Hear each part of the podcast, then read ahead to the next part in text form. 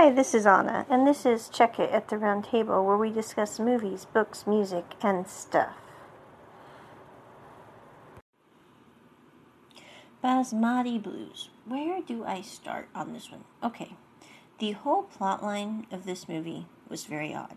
We have a GMO geneticist who creates a strain of wheat that is supposed to feed the world with higher protein. And yet, she does not realize that if people plant her wheat, they will not have seed to plant next year, and they'll have to buy from the conglomerate to buy their seed.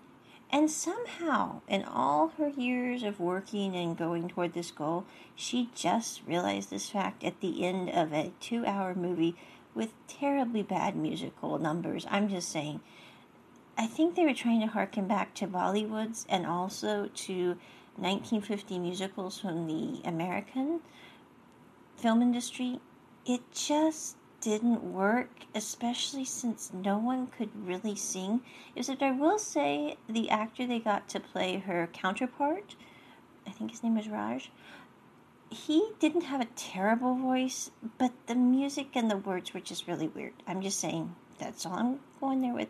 And then having her have two different types of guitars in like a 20 minute section when we don't have any backstory on where she got the nice Gibson J200, I think, just doesn't work either.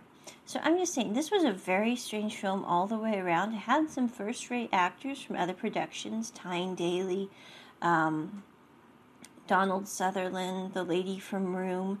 Very prestigious actors, but it was just really weird to have them trying to do this anti GMO movie.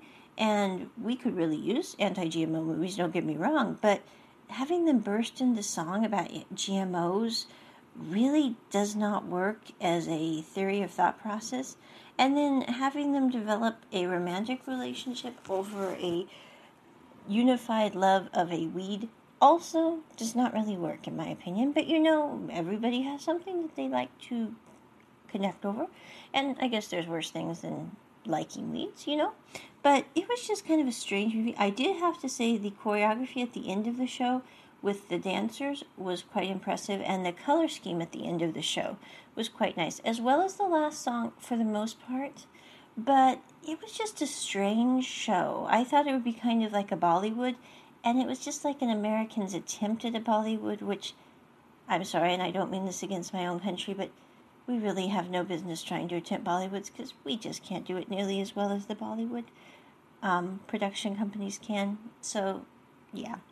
But that was my opinion of Basmati Blues. Kind of weird. Okay, very, very weird. And I think they were going for something, but they just couldn't execute it, in my personal opinion.